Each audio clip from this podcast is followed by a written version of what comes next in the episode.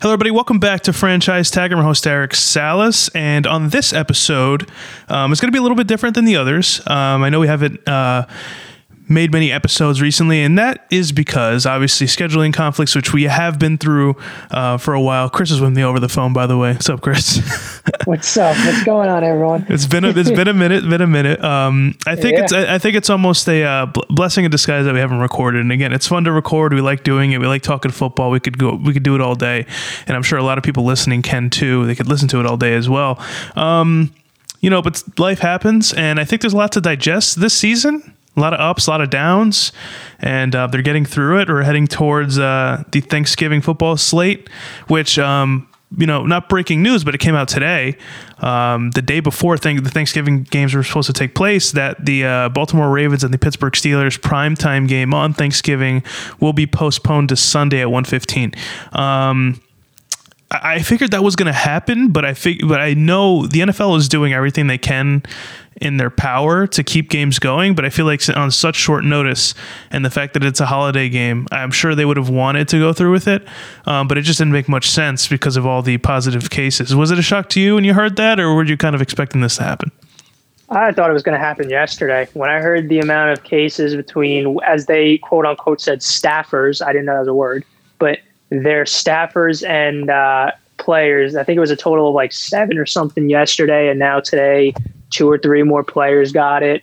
I I'm not surprised. I'm really not. I'm not either, but it's the fact that it's a it's a big game to cancel. Like like any other primetime game on a Sunday can always be moved. Like remember when we had that one week where we had like a Tuesday game and you know it wasn't that big of a deal. Moving it around didn't mm-hmm. seem like that big of an issue, but it's Thanksgiving, got a lot of eyeballs on the TV and it's a lot of money being paid to the NFL to have that game on a broadcasting network.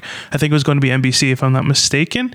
Um, but either way, mm-hmm. for any you know for any channel that has a rights to a game to, to put on TV, a lot of eyeballs, a lot of people watching, and it's huge, especially because it's prime time. If it was like a one o'clock game, I don't think everyone would have freaked out. It's because the one o'clock games tomorrow on Thanksgiving are going to be Lions, Texans, and then the um, Washington football team and the Dallas Cowboys. So obviously those are like kind of the games on Thanksgiving that you'd coast through. Like you have them on the TV, you you know chit chat with some family, and then you eat, watch the game also. But when you get to that primetime game, it's like, all right, this is the actual game we're gonna watch, and it actually like means something. But like for some reason, you know, the earlier games are never as interesting. Because for example, like I think it was last year or year before that. Usually, like um, the NFC North teams play on Thanksgiving too. Mm-hmm. So it would be like Lion, Lions who always lose on Thanksgiving. It would be like Lions, Bears, and that would kind of just be like a, a, coast through game that you'd watch. But this this is a big game to lose. Um, and it's tough, dude, because uh, we're talking about two teams in the same division, division rivals. Um, one of them's undefeated. The other one ha- do- does have a chance to beat them because um, even though the Steelers are undefeated, it doesn't mean they're invincible. Um, but yeah, um, I, I, was again. I wasn't shocked, kind of like you. I was expecting it to happen, but I thought because it's the NFL and it's like someone got a was on put on the COVID list, was tested positive on Monday, but they're good to go by Sunday it just never really mm-hmm. made much sense to me. I feel like there's stuff behind the scenes where like we're gonna get through the season if whether you like it or not. But yeah, just some breaking news for you guys there. So on this episode, and like I mentioned earlier, um, we're gonna mix it up a little bit, shake it up, because normally every week we talk football and every single game on the slate, which is fun to do, and we could do that even just by sitting down without having the, you know, microphones on or anything like that or recording we could do that all day. But so I wanted to switch it up and make it a little different. And on this episode, we're going to go over pre- uh, contenders and pretenders in the NFL in both conferences. Um, I figured it'd be a more fun way to have that conversation, keep it linear, and talk about one thing at a time. And then other episodes, we'll talk about some things going on in the league, what we see, what we don't see. But talking about every game at this point seems a little redundant, and it's like some games may not even mean as much as other games. So we'll switch it up. I figured it's a better idea there. Um, so let's not waste any time. Let's get right into it. Uh, Chris, I'm going to toss it over to you first. That's kind of the tradition around here. I kind of hand the ball off to you and you take it from there. So um, you pick whatever conference you want. Let's go over some. Uh, we'll start with pretenders right now. I think that'd be a more fun conversation because any contender team, you could see their record and the way they played all year. They make some buzz and you can easily point one out. But for pretenders, Um, it could be a really, really good team that everyone's high on, and on paper they look great, but in reality they're not as great as we think they are. So let's go with pretenders. Pick whatever conference, and we'll we'll go from there. All right, yeah, sure. So I'll just start with the AFC. Okay. So just counting, just counting teams that are currently in the playoffs. Um, my I have some pretenders. I would have. I, I think the Colts are. I okay. Titans. Same I division. Titans, and uh, I, definitely think the the Browns. The Raiders, I'm on the fence about. Okay, those wait, are the three so I, I believe. Let's break it down a little bit because um, that's a lot of pretenders right there. And I'm glad you brought that up. But let's start with the Colts because that caught my eye right away. We're talking about a team with a phenomenal defense. It's been on the come up for a while now. And we're talking about a team that over the past couple years have built their offense to a point where they got it down to a T, especially with their head coach, Frank Reich, who has been phenomenal the past couple years. Andrew Luck retires. They kind of got to go with what they got, find a quarterback. They get Philip Rivers, um, and they go through the trials and errors with Jacoby um, Brissett. Um, but they find a guy in, in a veteran um, in Philip Rivers. Uh, and he runs the offense. And at first, you're kind of like, oh, it's okay. But I feel like over the past couple weeks, they've kind of picked up the pace. But again, most of the weight is put on that defense, and that defense is able to carry it and uh, win them some games. Because again, you remember early on in the season, first game, and the only win that the Jaguars have is against the Colts. And then from there, they've kind of just been mm-hmm. do- dominating. And um, and at this point, the offense is able to carry some of their own weight too. So I feel like they're kind of balanced. But the weird thing is too, I kind of see where you're coming from because um, they're not that great on the road. Right? They get they're about three and two on the road. They're on a two game win streak right now. They're great at home. They're four and one.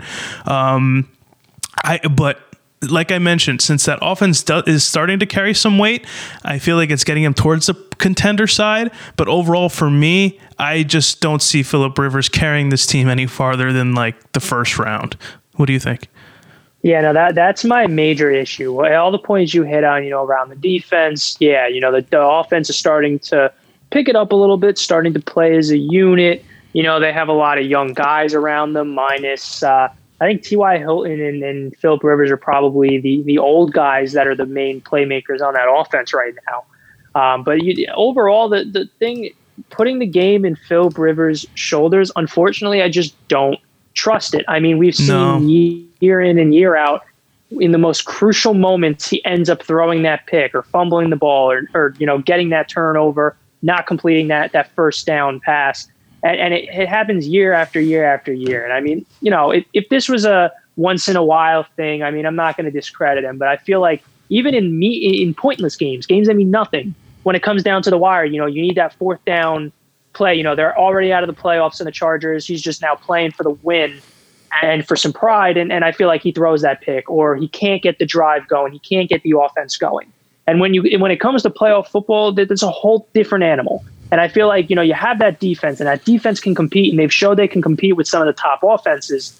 But I just don't think that offense is going to be able to you know keep it going with other offenses, even if they're handicapped against a great defense. So it's it's funny that you mentioned the Colts being a pretender. While at the same time, they're tied for first place with the Tennessee Titans, who you also have as a pretender, um, and they're yeah. they're very similar in terms of record, home and away splits as well.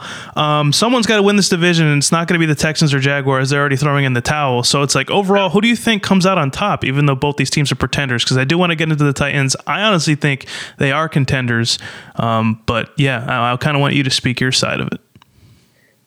Yeah, I mean, what it, what it comes down to, honestly, is I think that the the Colts, both the Colts and the Titans, can be very you know wishy washy. They can both kind of have their really good games, and then they have games where they look awful.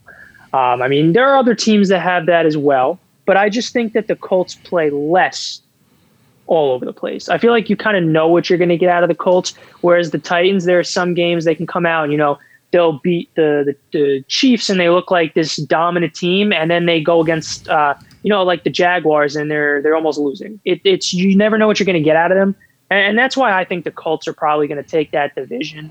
Um, just because it's a little bit more consistent, even though leaning on Philip Rivers can be risky.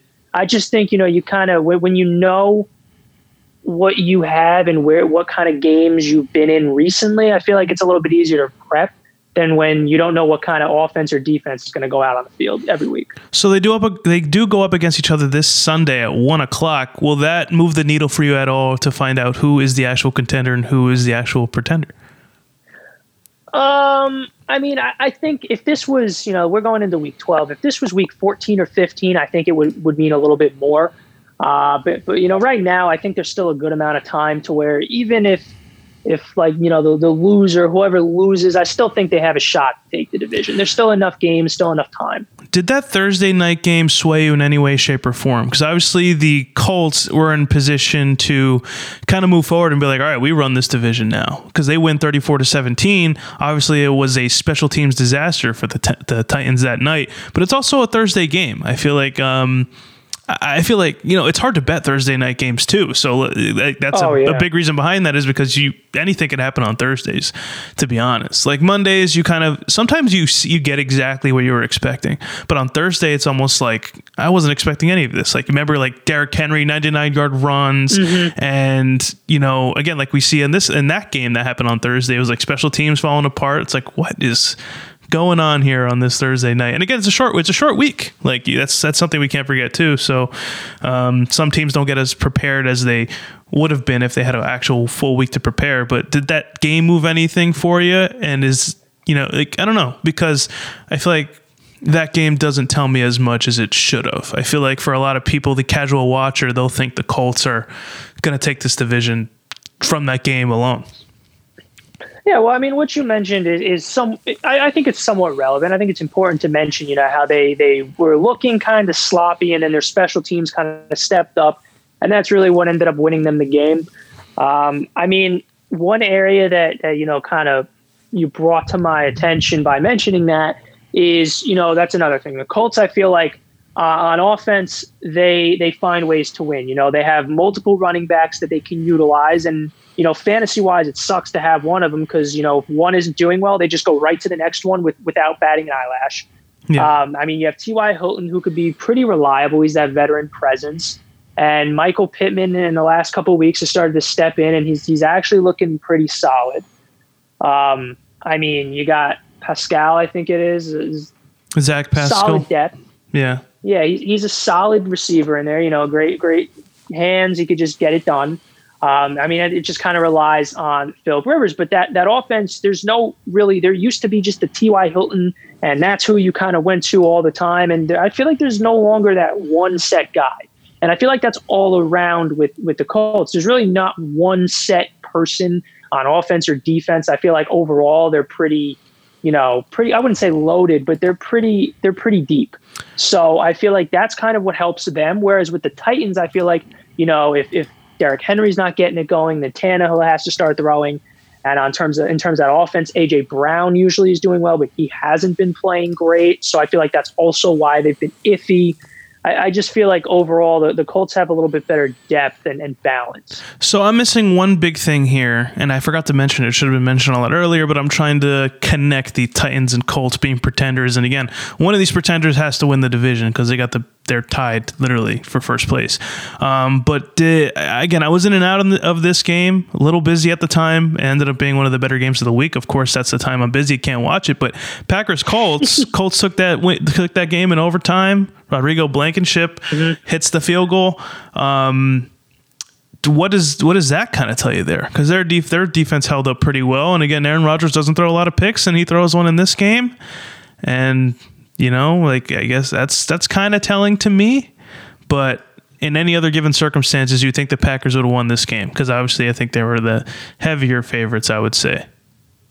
Yeah, yeah, they were definitely the favorites, and I mean it's another thing in regards to Aaron Rodgers. I mean, Aaron Rodgers is is obviously still a great quarterback. There, there's no issues with him. Um, but I feel like he's kind of falling into that type of gameplay too, to where he'll have some off games and he relies more on, you know, whether that be Aaron Jones or that ends up being Jamaal Williams. So I feel like he's he's a solid quarterback. He's always going to go out there, and you're always scared. You know, if you give him time at the end of the half or you give him time at the end of the, the game, you know, you, you are worried. Obviously, he, you've seen what he can do. But I feel like in, in terms of that that team, I feel like obviously, you know, they're they're very talented, but I feel like still the lack of of players of depth on that roster is going to hurt them. Because I mean they have two solid running backs and they have Davante Adams, but but you saw you know when they start to try to go to somebody else, it, it's not always reliable. I mean they can have good games, but then you know outside of those two or three people, it, it gets a little tough, and and that's what happens when you know you you draft the way they drafted you don't get help. And that ends up, you know, looking at the all the receivers and everything that were drafted this year, definitely would have been a huge help. Definitely a big game for the Colts, though, I would say. But again, to me, we'll go over it in oh, a little yeah. bit. I still think the Titans are contenders. I think the Colts, their offense is going to fall apart, and it's like your defense can only hold up so so far. Again, like I, I keep thinking mm-hmm. about the the saying that you know offense wins games, defense wins championships. It's like your your defense can only take you so far if your offense can't do it, and I just don't think yep. a Philip Rivers run offense is is gonna do it for them. But I think the Titans are, are gonna no. steal the division. But uh, anyways, we got to move on from here. Uh, who was your next uh, pretender? Because you had some interesting the ones other, that kind of flew by me a little bit. I was trying to slow yeah, you down. So, so the last one. so the last one that I mentioned was the Browns, and then the Raiders were the one that I was kind of on the fence with. I'm not. I'm not too sure. Okay, pick one. Which pick which one you want to go over first, and why are they a pretender? Sure, sure. So I'll, I'll pick the, the team that I definitely picked, which was the Browns. And the Browns are kind of, you know, the Browns are, are partially why I'm not 100% sold on the Steelers as well. But obviously, you know, they're, they're undefeated. They've been playing and winning, so I'm not going to call them a pretender. Oh, they're my no pretender. They're my pretender. I was going to kind of like I, transition to that after you talked about the Browns, but yeah, yeah, they're, they're, yeah, they're mean, on my list as a pretender. And I'm sure people are like, yeah, it's easy to say. Like they're, they're obviously they're 10 and 0, and you're like, how, how could they be pretenders and it's like why are you just hating on a undefeated team this doesn't happen that often obviously they're contenders but like mm-hmm. i have a couple reasons why but one big reason is the reason why I think they're a pretender. And it's unfortunate because like a team that's 10 and 0, you should be thinking like, "Oh, they're going to the Super Bowl, with no doubter, like they're winning." Mm-hmm. But that's not the case here. Like it's the least talked about 10 and 0 team like I think ever.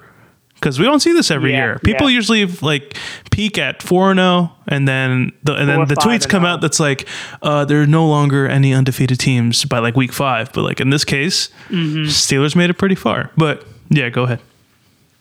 Yeah, so the reason that I want to mention the Browns, and it's going to be kind of similar for the Steelers, but the Steelers are a little bit different.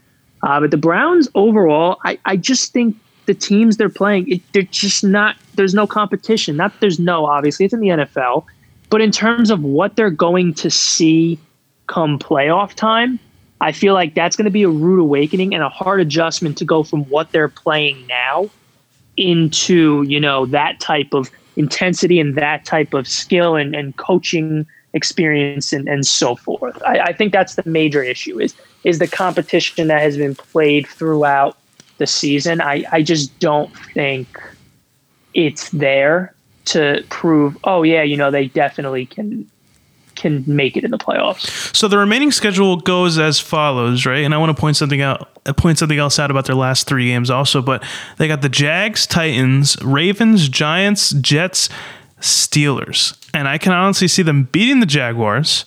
Beating the Jets, it's going to be close with the Giants, but I don't think their defense holds up. And if you know, I don't know how how well they do stacked up against the run because it's a, obviously a running like a run first team and they got dual threat mm-hmm. backs in their backfield and Stefanski likes to run the ball as we know but um, that could be close so at most I could see them winning three games maybe sneaking one um, with the Ravens depending on how like their progress goes the next couple weeks so they can get one, mm-hmm. one, two, three out of the next five that's what kind of makes me feel like they are contenders. But I can see what you're talking about. So I'll kind of split the difference here because their last couple games, the Raiders beat them 16 to 6.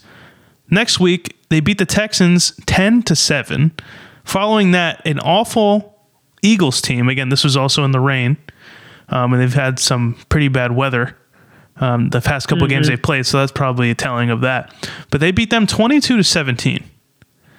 Um, so again, looking at their past couple games, it's very low scoring, and it's like it's kind of hard to tell if you think they're a contender or not because you're kind of waiting for that massive game where they could blow out a team. But I think honestly, they'll always have these close games. And um, to, to me, they're they're a, con- they're a contender. I think now that they got Nick Chubb back, they can get their groove going. Um, it doesn't really matter what Baker Mayfield does at this point because you know you think of his talent and what they can do with him, but at the end of the day, their head coach, who's probably in like he's in the running for for coach of the year. The fact that they're seven and three, they haven't had this type of record in a very long time. That's huge. So it's like they're going to stick with what's been working, and that's running the ball. Um, and I, I, I don't know if I could see them slowing down there. And again, at home they're phenomenal, five and one at home. You know they split the difference two and two on the road. I think they'll be contenders, mostly because I think the Ravens are pretenders so that's how kind of I the way I see it. I'm surprised they didn't bring up the Ravens mm-hmm. to be honest because they have been very shifty all year. Like they haven't won, they've won they've done better on the road than they've had at home, which is kind of bad. That's kind of the advantage is to be at home. They're on a two game losing streak. Their record is in their favor, six and four for the Ravens. So it's like I think the Browns are contenders the fact that they can win possibly three of the next five and sneak another one in, they can be, they can win another four games by the time the season ends. Meanwhile, the Ravens, um, if they continue to slip, then that leaves the Browns in contention to be in the playoffs, and they're definitely in the hunt. Um, but what is your biggest reason why? Because they're pretenders. Because, like you said, it's like they just haven't shown you much and I kind of mentioned that with the last couple games, but it's like, why, why for the most part? What do you see in the game and the game plans, the defense, offense? What do you see that makes them pretenders? Yeah, I mean, I just feel like in general, uh, I mean, I, I, guess over the last couple weeks they've had injuries, and, and, you know, people are slowly starting to come back and come back from the COVID list and so forth. But I just feel like you know, looking at this team and even going back, you know, maybe a year or two, you look at all the weapons that this team has and you think, oh, okay, like this this team could be an offensive juggernaut. Defensively, you know, they were young guys drafting young, bringing over people, and then they were really starting to build up that defense. But offensively, with the guys that you have, you're figuring, wow, this team is going to be scoring and scoring and scoring. And as we just mentioned, it's that's not happening. So I just I just am in shock and I'm just not happy that with the amount of weapons that they have, they still, you know, they can run the ball and it works. And I know Odell is now no longer in right right at the moment with his torn ACL and so forth. But still, I feel like they have, you know, the the talent. I feel like they're just not utilizing it. No, and they also haven't even yeah they didn't use Odell at all when he was around too, and you figured as much because again we talked about Stefanski on the show even when he was with the Vikings, right? Because he utilized mm-hmm. Dalvin Cook, he brought him back into form. You know, he tore his ACL to know what he'd be like when he came back, and he's continuing to this day being a stud. And they had um, Gary Kubiak in the system, I guess, not under Stefanski, but he was in a position where, like, listen, Stefanski's going to get a head coaching job after this. So if as long as Kubiak knows the kind of system that Mike Zimmer wants to run and what Stefanski did and where the success was, um, that's what they'll go with. So and it was kind of a perfect storm for him to go to the Browns because it's like they have that backfield. He's going to use that to his advantage. And listen, when you do put the ball in Baker's hands, it's not going to work as much. And I think their record would be a lot different if they did throw the ball a lot more. So I think them running the ball is definitely in their favor for the most part because they would not be seven and three at this point. Like let's let's be honest. No, if if, Baker, if Baker was throwing forty times a game, just just or thirty five to forty times a game, it's just not going to happen. No, not at all. So they're sticking to what they know, and I kind of like it, but I see where you're coming from. I want to talk about my pretender, that being the Ravens. I touched on them mm-hmm. a second ago. Um, I think a lot of people can point out why they're pretenders. Like, again, they came out hot to start the season, right? Beating the Browns, then they beat the Texans, but knowing what we know now, the Texans aren't that great.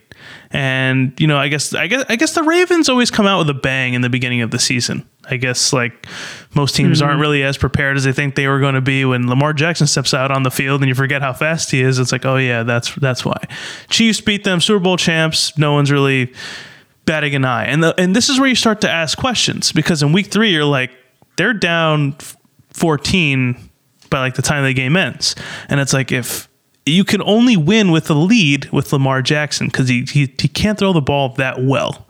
And I feel like his mm-hmm. MVP year, you kind of saw, especially that like that crazy game they had. I think I forgot. I think it was a Monday night game against the the Rams, right? That kind of showed off like, yes, I am the MVP because he threw the ball, ran the ball, he did it all, and now you just don't see it as much. Like he's not utilize, utilizing Hollywood Brown as much. They bring in Dez Bryant. How much is that going to change anything? Because he's not throwing the ball. So he throws to the guy that's closest to the line, and that's uh, Mark Andrews. He's not even having that stellar of a year.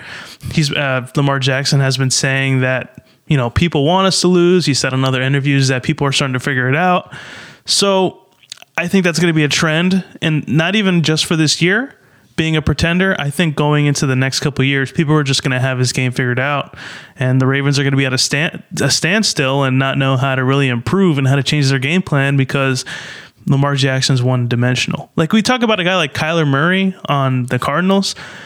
You know, you think of the Hail Murray throw, the fact that he could mm-hmm. run run a lot. He you could see like if he just starts throwing a little bit, he maybe works on a thing he, like here and there, he could be the dual threat to the highest degree as for Lamar Jackson, the ceiling is running the ball, being elusive, play action, and um, you know, just running the ball like a menace. And obviously, that you know, people aren't prepared for it the first time around. But like you said, people are calling the plays and everything like that. They beat Washington, beat the Bengals. You know, they're bidding up on some bad teams, kept it close with the Eagles, and it's like. I just I don't see a team like this making it as far. I, I, again, I, they'll be competitive in this division. It's very, very competitive division. But um, if it comes to a point where they're down by a bundle and they can't come back because they can't throw, it's like how far can you really get you? I don't. I don't know if that's enough to make it to a Super Bowl. No, I, I yeah, I don't. I don't think that it's going to be. You know, I, I, I think honestly, I think last year was that year that they had to where it's like, all right, we're going to make that playoff push. We're going to get far. We're going to, you know, do what we can do. And unfortunately, it really didn't pan out well for them last year, the playoffs. And now looking at it this year, like you said, you know, apparently defenses are, you know, calling out the plays that they're going to run and they, they know the system and, and they know how to prep for it. That's that's just not good. When when the defense is calling out what you're going to do, I mean that that's either uh, that's just poor play calling. That you know you're that predictable. I mean I know that there's only so much you can do, but but still, I mean he, he's too one dimensional, like you mentioned. If he's down, I mean everybody compares him the way he plays and shiftiness and all that to to Michael Vick, and I know he broke some records and so forth. But the main difference between him and Vick is Vick could throw. Vick could throw the Vick ball. No pro- His most famous video could, on the Eagles, yeah. where he tosses it from the 20 to the other 20. So it's like it's a big, big difference there. Exactly. So I mean, they had the same speed, they had the same elusiveness, and the same dynamic, you know, game-changing plays, game-changing speed. But the main difference is, is as Vick started to, you know, get older and older, he was still quick, he's still fast, he's still elusive. You don't lose that, but you know, he just wasn't as quick and fast and elusive. And him having an arm kept him in the league, even following him, you know, going moving on from the Falcons and then having to, you know, serve his time and then come back and ended up playing, you know, little stints here and there after. I, I think that's the only reason he ended up coming back into the league is because he, he was that dynamic player and he can throw. You know, if, if you take out, like you mentioned, you take you take the lead away and Lamar Jackson can't throw, that's a serious issue and that's a long term issue. And and I don't know how you're going to fix that. That's that's why I think they're pretenders for a while. Unless they make a big change somewhere, they mix it up. Um, I don't see that happening. But um, I want to talk about this. So this is going to sound very weird. I didn't even think about this earlier because now that I look at the standings in front of me, it just doesn't make sense what I'm about to say. But I think the Browns are contenders because yes, they are seven and three. But I like how they run the ball. They don't have to trust Baker Mayfield as much. We went through this already, right? So I think that's a big upside for them. But the only reason I think that obviously the Steelers are going to run away with this division, it's there's no question, mm-hmm. and they're going to head into that AFC Championship game, and who are they going to go up against? Right? Tell me, who are they going up against? Who the Steelers are going against? Who if and they get to the AFC Championship game? It's, it's going to be the Chiefs. So you get to that point, you're not winning that game. No, they're not. Absolutely not. That's the only reason why I think they're pretenders. And listen, they can have one of the best seasons the franchise has ever had they can win every single game moving forward, which is in question, right? Again, I think the closest game that they would have had, you know, um, this the Ravens are very on and off, and again now they have the uh, uh COVID situation within their organization right now, so who knows that's how that's going to affect them on Sunday. Um, and obviously, I think a Thanksgiving game versus a regular Sunday game, there's a big difference there. Um, so we'll have to see on Sunday how that plays out. I still think the Steelers have like so much depth and so many weapons, both sides of the ball that they could use to win that game. And the fact that the Ravens are on a decline doesn't help either. So I think they could win that game, but it still can be close because they played close um, their last um, divisional game. But then Washington after that, Bills, Bengals without Joe Burrow now. Um, the Colts, that could be a close game two two days after mm-hmm. uh, Christmas, and then they finish off with the Browns. There could be one like again. I don't want to throw out 16 and 0 right away. We all want to do that because there's literally they haven't lost a game so far, and they made it this far in the season. That's happened before, but I think in re- realistically they lose maybe one or two games. They let one slip, but um, yeah still a phenomenal season, but you go into that AFC Championship game against the Chiefs.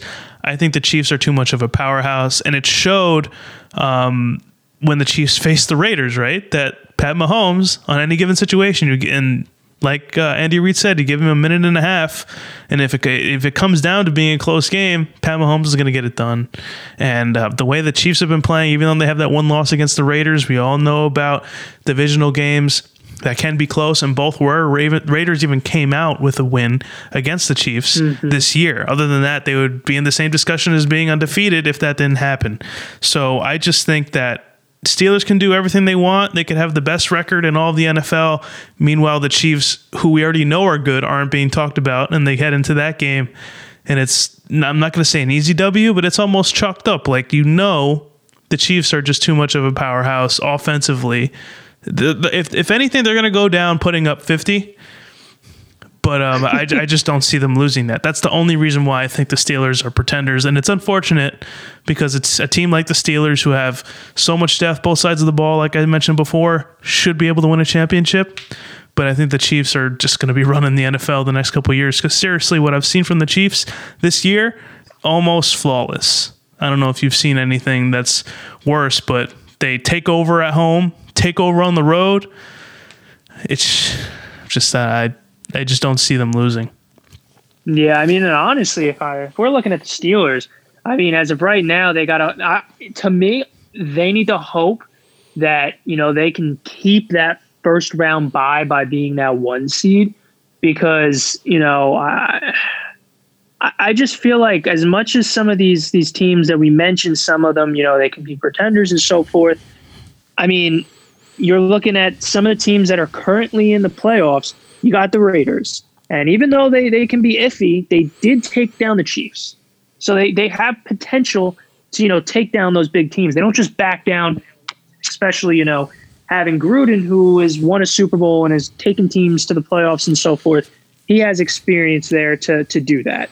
I mean, you, you look at the Browns, it's a division game. That's a playoff game if that ends up happening who knows what happens? Division games are crazy, and, and you, you never know. I mean, and then the, the Titans, it, it's going to be a little bit, I, I think that's a little bit more in the Steelers' favor. The Colts, it's going to be just two defensively battling teams, and, and I personally like the Steelers' offense a little bit better. But even the Bills, I think, are, are a threat to the Steelers. I think not only just the Chiefs, I think there's, you know, solid two or three other teams that, that could be a, a real threat to them come playoffs. Yeah, so uh, like I mentioned, I don't want to crown them as pretenders, but I every time I think about that team making it far and they go up against the Chiefs, which is ultimately what's going to end up happening, I I just like they could put up a game, who knows? But I feel like at the end of the day, the Chiefs are just going to take it, and we're back to where we were last year, where the Chiefs are just going to make a run and win a Super Bowl because they have everything in the palm of their hand right now to win at the moment. Well, yeah, and, that's the thing. barring you know, any bad last, injury, obviously. Exactly. And I mean, you think of the last team that went 16 and 0 was, was the, the, the, Patriots. And, you know, when you think back then, if you thought, oh, okay, you know, any team to play in the playoffs, you didn't think anyone stood a shot to take down the Patriots when, you know, they were 10 and 0 at the time. And it's like, oh man, what's going to happen? I'd be, you know, teams were scared to go there. Now, you know, we're talking about the Steelers who are 10 and 0, and we're thinking, you know, they should be scared of other teams, and, and that's just that's just weird to think about. But I, I understand. I, I agree with you. So um, I heard you say the Raiders are pretenders, and I think they are contenders um, for any team in the NFL. Doesn't matter about their division. Um, but what is your reasoning for them being a pretender? Well, I was split. So I think that they're pretenders just because of the inconsistency. I just don't like the inconsistency. I feel like they're too, like I said earlier, wishy washy. Um, they'll they'll play really good in some big games, which you know, again, come playoff time, they're big games. So if you can step up when it matters, I mean, I guess at the end of the day, that's really all that matters. Um, but I, I just don't. I, I feel like the I feel like just Derek Carr can be on and off. I feel like he's had a great year though, man. Like, listen, like last year's Derek Carr, maybe we're having a conversation, but this year he's playing a little different. I like the way he's been playing. He is. He's he's been playing better. I mean, you know, what's what's crazy to think about is one of their better receivers right now is Nelson Agholor, which is weird to say. You know, thinking about a year or two back from what you know the reputation he had but you know he's playing well. Um, I, I, think right now that that offense is kind of running through Darren Waller and Josh Jacobs. And right. I, I and, and that's, that's, working. That's so just imagine they get another receiver going into next year's draft. Again, Henry mm-hmm. Ruggs has helped them a lot this year, regardless of being injured or not. He has stretched the field. He has made guys hold him, resulting in flags, them getting better field position. And capping it off with some scores on certain drives. So I think he's going to be helpful in the future, regardless if he's going to be great or not. I think people were like, oh, this guy's so talented coming out of the draft. That's like, oh, such a good pick. He's going to be the best wide receiver.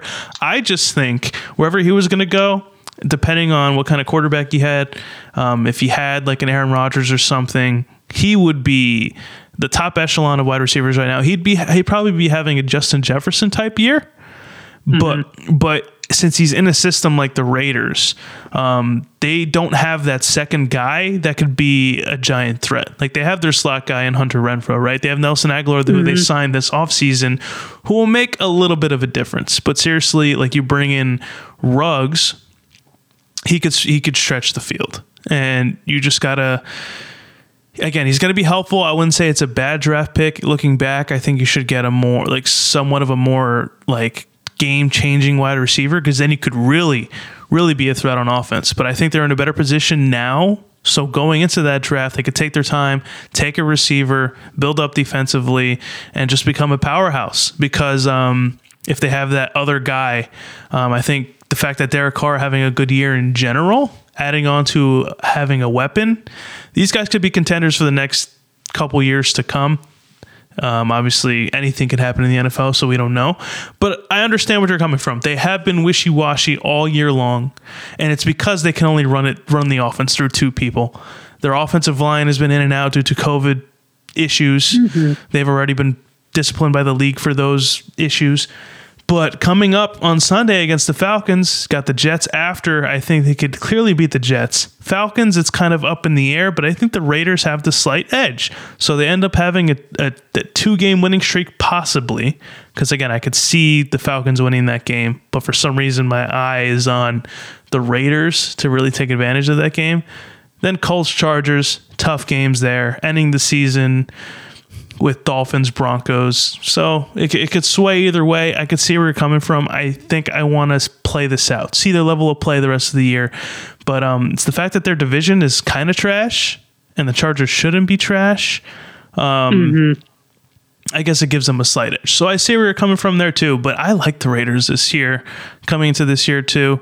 Uh, again, the only thing you don't want to happen is and obviously anything with COVID and injuries.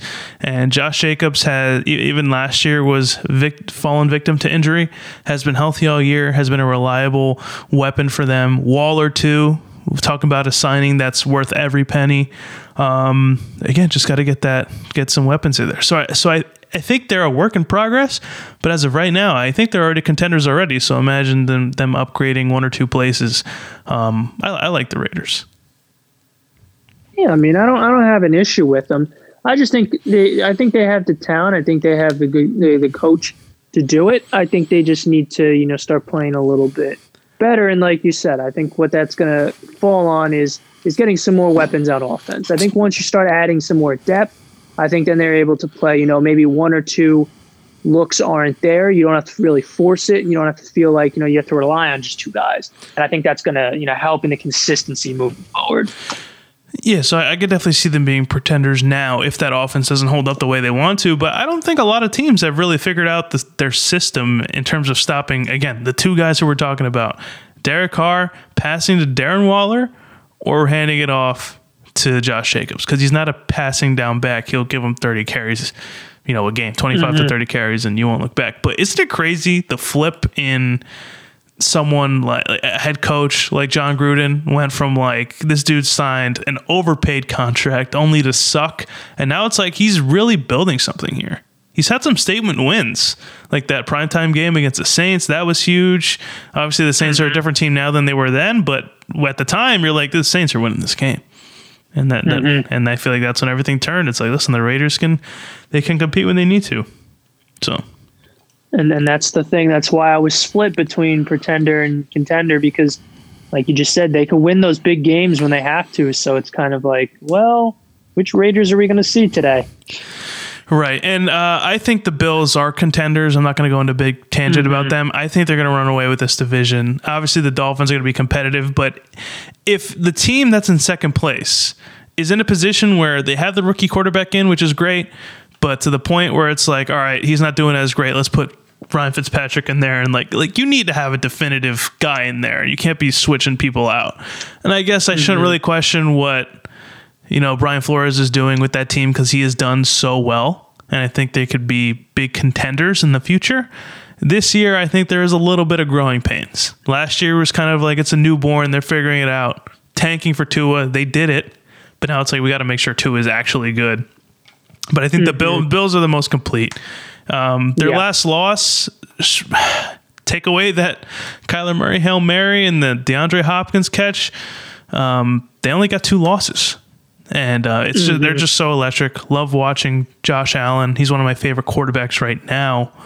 Um, regardless of all his mistakes, he'll come back and punch you in the mouth even harder and make you and honestly make you forget that he had two fumbles a second ago and put up like four passing touchdowns or something.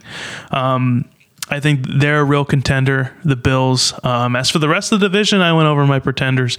But uh, yeah, my pretenders are the Colts, the Steelers, for reasons I mentioned. I barely feel like saying it. Um, pretender is the Ravens. Uh, I think the. Uh, I think for everyone else is just pretender, uh, just a contender. So I think the Bills are contenders, obviously. Um, I think the Raiders are contenders, regardless of having the Chiefs in the same division. Um, Browns, I think, are contenders, but obviously, I think the Steelers are running away with the division. I think they're playing really, really well. Because looking back a couple years ago, it was always chalked up as an automatic loss for for Browns games, and it was very easy mm-hmm. to pick pick and play players and in fantasy, or if you're doing DFS, to go, just go up against the Browns, and that's not the case anymore. So I think they're contenders, especially for this year, considering that the Ravens are pretenders also. So that's kind of my list there. Anything yeah, else you wanted I mean, to cover in the AFC before we move on AFC? to the NFC? Because we got we got to get a move on. No, nah, no, nah, I think uh, I think I'm all all good on the AFC. So I'm going to start off here and say that listen, I know the Eagles got a tie but they're absolutely terrible. They're absolutely terrible. And honestly, in that game, Doug Marrone was like, "I'll take the tie." Like you could you could see them concede and take the tie because they're that bad. It's like if you really believed in your team, you try to get the W. You need W's. That's what's going to help you in this in, in the league. But in this division specifically in the NFC East, that tie is going to is going to work wonders. We're going to see what they do oh, against yeah. the Seahawks on Monday. But I think as of right now, the Giants are contenders. I don't know how you feel about them. I don't know what your list is at right now. I wanted to throw this out first because I think, regardless of what happens on Thanksgiving tomorrow, also the you know the uh, Washington and the Cowboys. I honestly think, regardless of who wins that game, because obviously they're going to move up a slot because the Giants don't play till Sunday, and someone's going to move down. I still think the Giants, and within their next couple games, can make some statements just by that defense alone. And I think their offense can be electric when you need it to, regardless of who's in and who's out. Because I think that their line's getting better. I think uh, Danny Dimes isn't uh, turning the ball over as much Um, but you know, anything can happen within these next within these next couple games. But I just think at this point, it's almost like the Giants division to lose unless Washington kind of picks up the pace, which they might. And I'm going to learn a lot tomorrow uh, when I watch their game. But um, I think they're a contender. Oh, but again, going past going past this division because everyone's making the playoffs this year. We mentioned 14 teams. Um, they're not going to make it far after that. But that'll be huge for a team like that. That's young, a lot of young players, a new head coach. If they get some, a little bit of playoff experience, if they kiss a wild card round, and they just you know they hang in there for a second, maybe a first round exit that's going to help them going into next year. I think the Giants are, are, contenders, and if the Eagles do make it out, it's purely because of that tie. Yeah, no, I, I definitely agree with you. I do honestly. I, I you asked me maybe four weeks ago, probably wouldn't agree with you with the Giants, but as of recent, no, I, I agree. I think I think that they they definitely can take this division. Their uh, their defense is starting to step up. They're on a two game win streak. And the two games they, you know, I think a big reason why they're on that two game win streak is, as you mentioned, Danny Dimes is not turning the ball over. And I said that, you know, when, when we would talk with Mark and so forth, I'd be talking to him and I'd say, look, he's turning the ball over and costing them games. If he would not turn the ball over, maybe even not as much, maybe, you know, once, one time he throws a pick or he fumbles once or so forth. Like, you know, it happens. Every quarterback has has those games where they turn the ball over, but you know, then then you go in and, and get it back but I felt like he just kept making too many turnovers and too many crucial moments. And these last two weeks, um, I mean, I know they were both in division, and this division has not been the best, but no mistakes on his end in terms of crucial interceptions or fumbles or whatever. Yeah, two games in a row. And, that's huge, huge. And and they got the win. So yep. I think you know, I think that's what it is. I think it's just not playing sloppy. And I think the defense has been playing great. So I think you know, they definitely they definitely have a very very strong chance of, of winning that division. Did you have like a you contender in this division at all? Um, I personally think it would be between if I had to choose. Um, you don't have to have one. I just didn't know if you had one in mind for this division because someone's going to come out on top.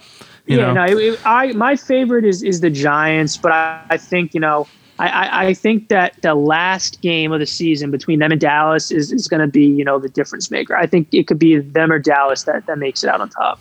Right. Um, you want to just rattle off who are this is again this is an interesting division too because I've spoken to you about this before. Um, the NFC overall is exciting, but at the same time, like there's like it's very very close also in some divisions. So just rattle off who are your contenders in this division, then we'll flip to the contenders. All right. I mean, pretenders. yeah. So so the contenders I have, I think the Saints, I think the Packers, um, mm. and and I, I I think the uh, I think the Cardinals. Okay, they're currently third in their division right now. Could totally see where you're coming from there. Pick where you want to start. Um, in terms of pretenders? Why are they? I mean, why are they contenders? Excuse me. Sure, sure. So I'll start with the Saints just on top. Uh, the reason I'm sure I'm it hurts you Saints, to say that, by the way. Yeah, I mean, yeah, but the reason I I think that you know I, you have to give them credit overall, just with injuries and so forth. They they had injuries with Michael Thomas. Now they're dealing with injuries with Drew Brees. And overall, I mean, they're they're still making it work. Does is it pretty? Not always, but it's still working. They're still eight and two. They're still the number one seed. And I mean, you know, if, if this team was doing this where, you know, they might win sloppy uh, and it was all their starters, then maybe I'd be a little bit worried. Uh, but the fact that they're able to just kind of plug people in to, to wherever they need them and they're still getting those wins out, uh, to me, that's scary because that means, you know, when, when it comes playoff time, it, it doesn't matter, you know, because as we mentioned, COVID is a very real issue going on in the league, and who knows come playoff time if there's going to be people still not playing because of COVID. So if you're going to have players that can't play because of COVID or maybe they're banged up, and you know you're seeing the Saints play the way that they're playing, even with guys that they just have to plug in for that week, that's a scary team in my opinion. I agree. And I feel like their defense has been playing well too. I agree. They are contenders, and I was just going to mention their defense has been playing lights out recently, and it's always to start the season pretty iffy on defense, and I kind of hate that mm-hmm. because it's like if they just came out off the ground running, and they had that from the beginning going into the playoffs, it wouldn't be that big of an issue. Obviously, it flips gets switched when they get, get into the playoffs. But um, I know we're talking contenders right now, but in right now, I think the Buccaneers are pretenders. And I think yep. heading into the playoffs, they're going to have the advantage there because, listen, it's not a surprise that I'm saying the Buccaneers are pretenders. I mean, look at what they did on it was yep. it was Monday, Monday Night Football. Uh, yep, Monday. That it was just you know, you give a, a, uh, the goat Tom Brady all these weapons, and coming into the year, you don't need anything else. You're all set. This defense has been building for the past couple of years. You're bringing everyone back. Offense has the. If you were to put like last year, if you were to rank the top ten receivers, I think Mike Evans and Chris Godwin would both be some be somewhere in that top ten, and they're oh, both oh, yeah. on the same team. And yeah. he comes in brings in Antonio Brown, who he doesn't need, considering that he already had these guys. And again, there's injuries here and there. Maybe you want to have that security blanket, sure. But um, big move bringing in Antonio Brown, and they still kind of they still can't get it done. Doesn't matter if they're seven and four. Uh, Panthers are dealing with injuries. The Falcons have been just brutal to brutal to watch. You know, tough mm-hmm. tough losses, games where it's like, are they even playing the same sport? They lose their head coach. It just kind of puts them in the upper echelon of you know take like, trying to compete for this division, but in reality, I think they're pre- pretenders. But talking about contenders, which we wanted to start with, I think the Saints, again, like you said, plugging in and out players and bringing in Taysom Hill, which was a big statement. Um, you know, bring because you brought in Jameis in case of any scenarios like this would happen to Drew Brees, and you put in Taysom Hill, who is known as the human flex, um, mm-hmm. and they're mm-hmm. still able to win games. I think that's dangerous within itself, and Drew Brees will be coming back at some point also. So we'll have to see where they go from there too. I feel like that's a very obvious pretender. Um, for the Packers, though, they play the Bears on Sunday night. Um, the Packers have been a little wonky recently, and not because of that Colts loss, because I think a lot of I think it could have gone either way for sure. But out of I wouldn't say out of nowhere because people did know this before, but I feel like starting at that game against the Vikings where Dalvin Cook just demolished their run game, you kind of really you're kind of everyone's starting to kind of highlight that now where their running game is just absolutely terrible. Like on the defensive side, their their run defense is just terrible. Um, and that might be their kryptonite this year. I think in the division they kind of got it down packed. But do you think going into the playoffs? Will they continue to be contenders? Because yes, you can be a contender when you're number one in your division, but going into the playoffs, can they hold up like that? Yeah, I mean, I think what, what's very interesting is they're kind of playing offense very similar to the way the Raiders are playing. You know, they have their quarterback, but then on top of that, that they have their number one, Davante Adams, who has been playing phenomenal this year. You know, he's like a, he's a touchdown machine. And then you know when when you need Aaron Jones, I feel like he can play great. So I feel like those are obviously the two focal points of, of that offense, and everybody else kind of just fills in. Um, I, but I think the difference and why I would lean more for contenders for them, and why I was on the fence in terms of the Raiders was just because I mean you have Aaron Rodgers, and I feel like you know yeah. it's, it's a little cliche. You, you you know whatever. It, it ends up happening, but in my opinion, when you have Aaron Rodgers out there, he has shown you know especially this year they went out and didn't get him any help, like I mentioned a little bit earlier, and he's just like okay, I'm just gonna go out and ball out anyway, and they're seven and three, and they you know they they've had injuries, they've had problems, they you know, they're they're they're having issues. They're not having anybody really receiving wise behind Davante Adams. There's a big drop off there, and he's still making it work. So I feel like that's scary within itself. Kind of similar to what I said with the Saints. To you know, you just plug somebody in and they'll they'll they'll make it by. They'll they'll get the win no matter sloppy or, or non, and they're going to get the win. But I feel like it's kind of similar with with the Packers. And I also feel like last year, you know, getting embarrassed in the championship game, I think that was a wake up call more for for LaFleur. You know, being a new coach, being young, and and really, you know, not having that experience, not having that expertise and, and that background in that area. I feel like now just going through that type of scenario and and you know having that under your belt, it, it just takes away that stress of that game because you've been there before now. Now I feel like it's just more of a motivator. So obviously, I think that a lot of people listening to this are probably like, obviously, these two teams that you named so far are contenders. They're both first in the division. I gave my reasoning why the Saints are contenders, and again, the Bucks. I just think are the definition. If you look in the dictionary as pretenders Oh, yeah. right now, Yeah. Oh, considering Oh, yeah. that they kind of, you know. They're looking to, to win it all right now, and it's they're not even getting close to it. And I think we even said it in the offseason, even though that's not surprising either. It's not a hot take whatsoever that it's just going to be too much for him to handle early on. Again, we can't we didn't predict if Antonio Brown was going to be signed at some point. It would be the Bucks that he'd go to, but um, even with him, it doesn't move the needle whatsoever. And I'll mention this because um, I want I wanted to get into you know the NFC North and like how the Packers are contenders, stuff like that, blah blah blah. But it's the fact that have you seen recently that Bruce Arians is doing the same thing he did with Jameis, where he just throws the quarterback under the bus? Again, Oh yeah, I have been off, the time. I have been off the Arians train for a while. I when he was with the Cardinals, I didn't see it as a problem, but um, coming in with the Bucks, it's like I don't know how he's like he's hasn't been handling it this head coaching gig that that well in my eyes. I don't know if I'm like in Oh, the no. minority here, but No, no. I, I think, um, you know, overall, he's not wrong in what he's saying. You know, I'm not going to fault him and say he's he's wrong, but it's just not the way you handle it. You don't no, go out and handle it the way he's doing it. I mean, he's not wrong. Tom Brady has been inconsistent and hasn't been great, and that's definitely a big part of why you know they they lost some of the games they lost, even though they should have won. But you don't go out and blast your quarterback, let alone you know a, a Super Bowl winning quarterback that's been dominant over the last you know 20 years. You just don't do that. That's the equivalent of, you know, John Fox going out there at the end of Peyton Manning and just being like, yeah, no, he's he's just playing awful. Like you just don't do that. yeah, I don't know if that what kind of coaching strategy that is. Don't like it, but that makes him even an even bigger pretender in my mind. I don't like the Buccaneers at all.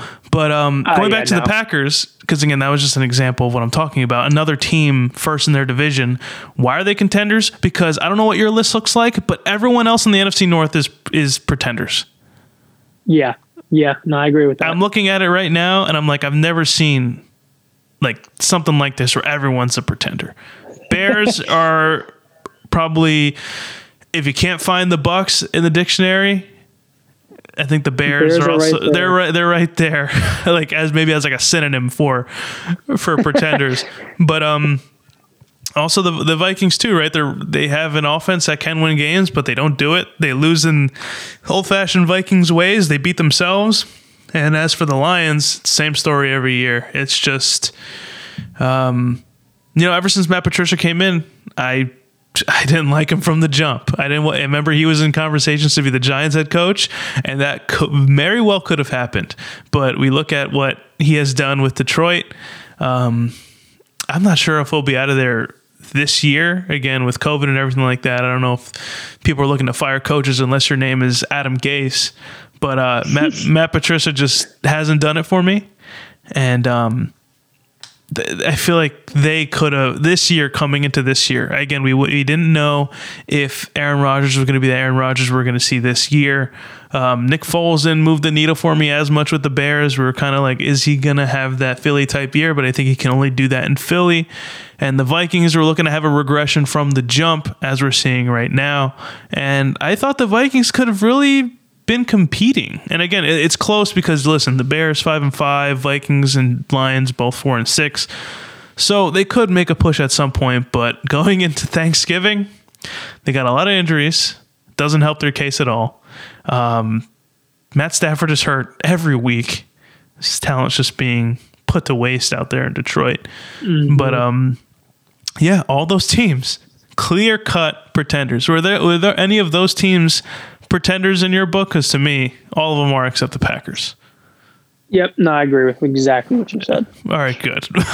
but let's get into, into the juicy stuff here. So we got in the NFC West, um, your contender is the Cardinals. Um, very Yes. good pick there. I think a lot of people would uh, hop on that uh, train with you.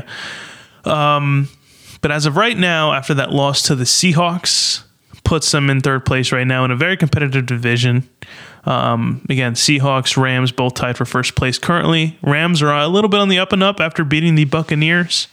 But ultimately, you think the Cardinals, do you think they could steal the division or are they just contenders like as a team overall in the NFL?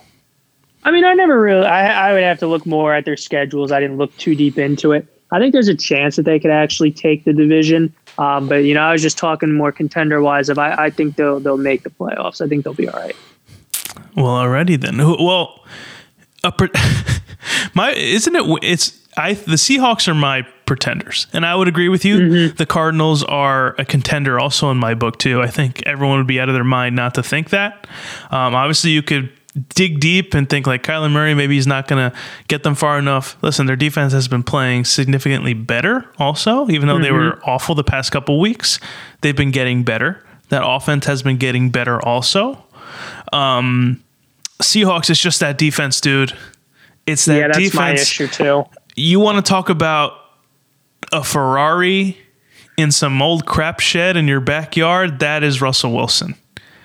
Oh yeah, And it's it's it's sad because It's- they have they have him. And he's not in the have- MVP discussion anymore. I'm hearing more Kyler Murray than Russell Wilson now.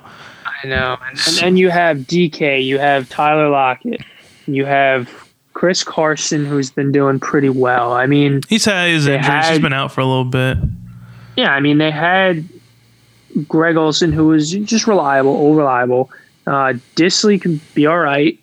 But, you know, you- you're just looking at the, the two receivers have just been playing phenomenal. And, you know, they, they you, Russell Wilson was in the MVP talk. It was just looking so great. And then I feel like what changed everything for me and where it kind of started to, to downtrend is when they played the, the Bills.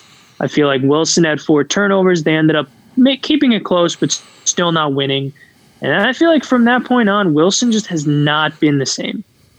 And and, And he, he can't carry all the weight, man. It help. sucks. It sucks. He can't do everything. Um, Yeah, and that's what it is. That defense is, Yeah. is they're Abysmal. historically bad. abysmal. They're on pace to give up the most yards and points in a season ever. And and to think, you know, a couple years ago, within five, six years ago, within the last decade, they were were the the best Legion- defense in the league. Yeah. the Legion of And, that, and that fell apart so fast. So fast. oh, one piece fell, and then it was just all gone. We were talking about Russ having phenomenal years with an awful Yeah. line, which he's had a bad line for a very, very long time, running for his life, Mm-hmm. and having Doug Baldwin, you know, Tyler Lockett still transitioning from a punt returner to a wide receiver. You know, he didn't have Mm-hmm. much. Now he's got DK, Tyler Lockett. Tyler Lockett has become his number one option. DK is also a number one option. They could rotate every game, and all of that is almost for nothing. Mm-hmm. Again, seven and three. We're not talking about an awful record for a team that should be good, but that defense almost brings them down to a below 500 team. To be quite honest with you. Yeah, no that that team has been they've been strange. And I feel like the only reason, I mean minus Wilson, if you take Wilson out of the equation, the only reason that this team is is playing the way they are, I honestly think is because of Pete Carroll. I think Pete Carroll's just a great coach. And I think, you know, just being able to figure it out, it's been working, but they are going to get exposed come playoff time. You know who's also a pretender to me? Who's that? The LA Rams. Yeah, I, I agree with you on that. I'm well. not. I'm not sold. And honestly, I could give you a big reason as to I, I, I could sit here and try to come up with a big reason as to why they are pretenders. Again, they do phenomenal at home. Um, about split on the road. But either way, I'm not bought in. I don't know what it is. Maybe I haven't watched enough Rams games, but it, they just haven't done it for me. Even though they sit on top of the division right now, again, fir- tied for first, but they're technically in first place right now. Um, they're they're just not it, dude. I don't know. Like I, I don't I don't know why. They're just a very weird team to me this year. I don't see a lot going on. Maybe it's their run game. Their uh, Jared Goff is not spreading the ball, you know, on offense, which is good. Um, they got the best corner in football, Jalen Ramsey. He's really earned his that that name in in the NFL currently. Aaron Donald, we know, is a stud year in and year out. But um, you write all that down, and you go into a game, a highly competitive game, and you're like, oh, those are some reasons why they're good, but they're never the reason why, like, they should be on top of the division. Those are just like it's like naming characteristics of something as to why they're good, but they're not fully the reason why. Yeah, I, I am having trouble explaining this mostly because whenever I see the Rams play, it's kind of like whatever to me, and I think that's why. But I just never really bought in. That's really all I could say on it. Yeah, I, I agree with you. I really haven't bought in either, and I think it's it's this. I think falls more. Uh, I would say less on the players, and I think this falls more on on McVay. I, I think his issue is is I feel like his game planning, at least offensively, you'll see certain weeks where you know they come up with these trick plays and this extravagant system, and, and, and it looks like wow, you know they're doing so much, and, and sometimes it's almost like it's too much. And then I feel like it gets to times to where it's like they're not doing enough, and it's like where is that creativity? Right, yeah. Because you're you're just running the ball, and then you're just running basic routes, and it's like what what happened? Like how is this? This looks like a completely different team from last. They got to they got to revamp that run game. I think that might be it too a little bit because when they did have Gurley, and again they don't have to go out and try to get a Gurley. I think they can bring in a guy Mm-hmm. like I don't think Cam Akers is the answer. Obviously he's been in and out, and they haven't really No. given him that opportunity. But I just don't see it either with him. They get a number one guy like Gurley or in like the same stratosphere. I think they're back in business. That's like the one thing I think can get them back in it because um, they got enough on that defense to make some noise. And that offense, obviously, Cooper Kupp is emerging as an amazing wide receiver. Robert Woods, Mm-hmm. too. They, they had what, the most yards on Monday Night Football of all time? I think Yeah, they, they, they, like set the both record. had over a hundred, like either each like 130 yards or something yeah, like that. crazy, crazy.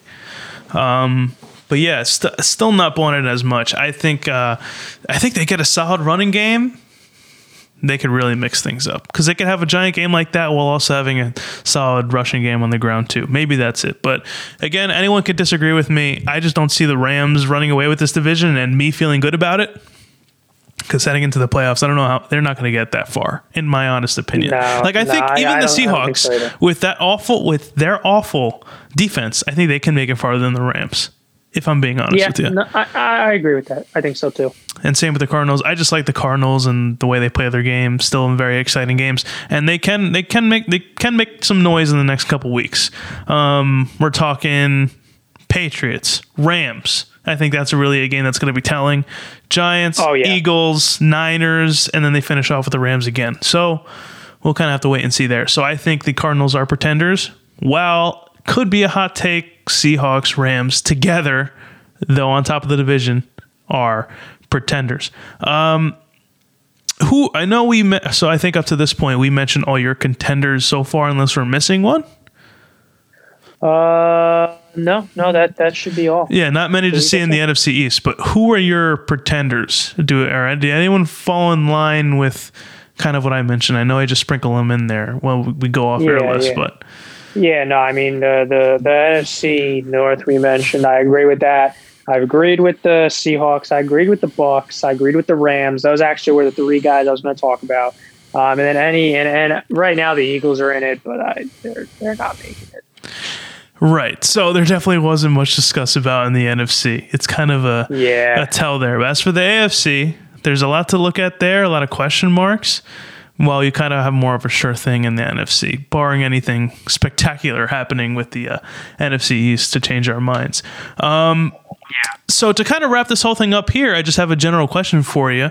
Um, What have you thought of this year so far? Again, I know we haven't recorded in a while, sat down, talked about everything going on in the league, but just something quick, something simple for you to answer. You know, there's, you know, things with COVID going on with a bunch of these teams. It's been a rough year and um, they're still battling through it almost at the finish line. And again, a lot of playoffs, a lot of football left to go up until February. But um, this year so far, going on, this will be week 12. What are your thoughts mm-hmm. on this year? I feel like I expected it to be a lot more chaotic. I mean, now it, it's definitely starting to pick up with COVID, and, and you're hearing more and more, maybe not just one player every once in a while or, or one staff member or, or so forth. You're hearing more and more consistent names and players being placed on the COVID list, I'd say over the last two weeks. Uh, but I thought for sure, you know, given within the first month or so of the season, I thought we were going to see a lot of complications and a lot of problems because, you know, unlike the NBA, there was no bubble, there, there you couldn't bubble. And we're playing a contact sport, we're tackling people, we're, we're breathing and, and sweating all over people. And I, I just, I was a little worried. I was a little worried and, and wasn't too sure how the season was going to go on. Um, I mean, I'm surprised and, and pleasantly surprised in, in that sense that the season, as of right now, is still going on. It's still doing well. I mean, there's going to be some games moved here and there, but overall, it's still going strong. It still looks like it's going to go, you know, as planned, and, and look to play all the weeks and look to, you know, go through the playoffs smoothly and go into the Super Bowl. Um, but I, I just I don't. I, it's just it's nerve wracking every week because injuries are obviously a part of the game and and it happens. But now to have a whole different aspect as to why your team or your fantasy team or so forth might not have a player go, it, it's just it's bizarre and weird and stressful. But it's just the world we live in right now. It's just funny because to start the year, it was like all these tests came back negative. We're good to go for the NFL season. This is going to be an easy way going, even though we're not bubbled up. And lo and behold, like the next couple weeks, even up till this point, like around mid-season, a little past halfway, there's someone on the mm-hmm. place on the COVID list every day, dude.